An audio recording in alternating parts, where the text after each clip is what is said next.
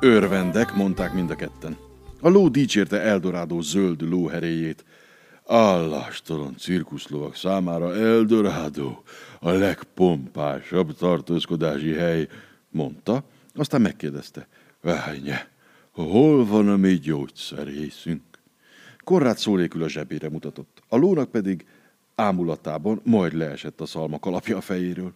A fiú elmesélte, hogy s mint zsugorodott össze a bácsi, és milyen élményük volt az oroszlánnal és Brücknerné nagyapjával. Ó, oh, szólalt meg a ló. Ezt a receptet én is kipróbálom. Szeretném, ha most nyomban itt teremne a négy görkorcsolyám.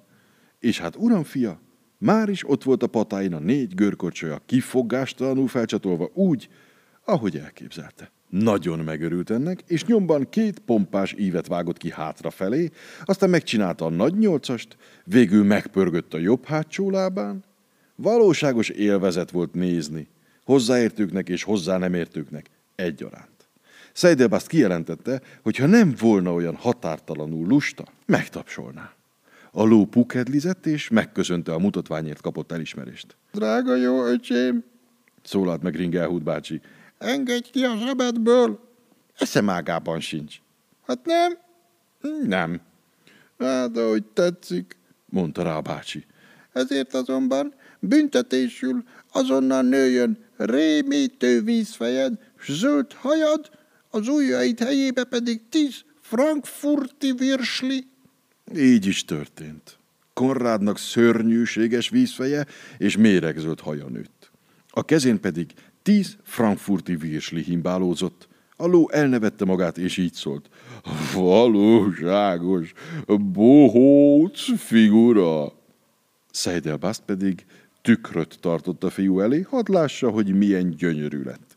Erre aztán Konrád sírva fakadt. Ringehut bácsi pedig akkorákat tevetett a tíz frankfurti virslin, hogy Konrád zsebe jó darabon fölrepett. Szejdelbász megjegyezte, hogy valami szebbet is képzelhettek volna, és inkább valami jót kívántak volna egymásnak. De hát, ilyenek az emberek, mormogta nagybölcsen. No, tessék, visszavarázsolni egymást. A bácsi tehát felkiáltott. Mars vissza! Mire unoköccse visszanyerte régi ábrázatát. Most aztán Konrád kivette a bácsit a zsebéből, letette a fűbe, és ugyancsak felkiáltott. Mars vissza! És hip-hop, a bácsi megint olyan lett, mint azelőtt volt. Le kellett volna fényképezni benneteket, szólalt meg Szejdelbaszt. Igazán, siralmas pofák voltatok. De most aztán gyerünk, javasolta a ló, és türelmetlenül kapart görkorcsolyáival. Ott hagyták tehát a pihenőhelyet, és az elnök a határig kísérte őket. Sok helyük van még Eldorádóban? kérdezte a bácsi búcsúzáskor. Miért?